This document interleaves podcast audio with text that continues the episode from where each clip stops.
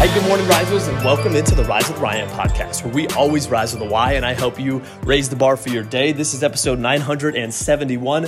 We are wrapping up the entire week here, going through the different types of personalities that we have that we need to call on. So we started with talking about the warrior.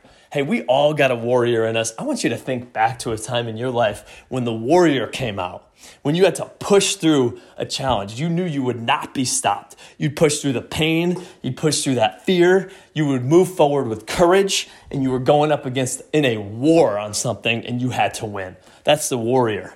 The magician. The magician is different. Magician isn't stressed. Some of that force and brute force is not really there because the magician knows that with just a few words, sleight of hand, a little illusion, because of what you've been through before, you kind of can anticipate the next move. You got some humor, you got a smile. While others are stressed, you think, I got this. Unlike the warrior who will push through, the magician will find the answer and make things happen. Then we talked about the lover. The lover is all about love, about energy, about attraction and gratitude and joy and appreciation. Love is energy. There's parts of your life that require that. And then the sovereign, the king or queen, the wise one within you that's been through the battles, that has seen the scars. Maybe you lose the battle, but you know you're going to win the war. The big picture perspective. The wise one. Those are the four we went through this week. Now let's continue on this and let's talk through this. Just a reminder these personalities need to be in balance. And I'll share with you really quickly where this came from. Tony Robbins first used this strategy. I probably should have told you this on Monday, but here it is with Conor McGregor when he coached him. And Conor's career was kind of fallen off. And what they found is that Conor was channeling the warrior too much. He was 90% warrior, and there wasn't enough room for what initially made him a great fighter, which was the magician. Right? He knew where the next punch was going before that guy even knew where he was throwing it. And because the anger and the warrior, the challenge to push through that blinded him of what used to be his superpower, which was the magician.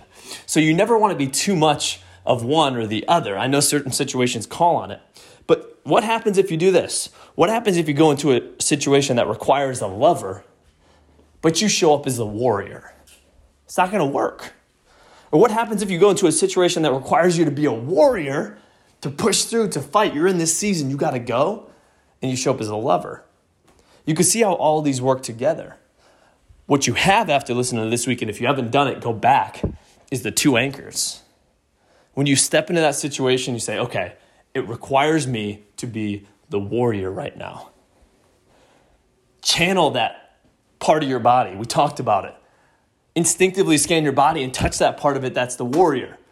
And then say whatever it is, the sound that it makes you that brings out the warrior in you. And then on a dime, you could turn and anchor down into the next one. Anchors are powerful. They've been used in performance for years. I talked about it earlier this week. That's the same thing that happens when a batter approaches home plate and they got their routine to anchor themselves in.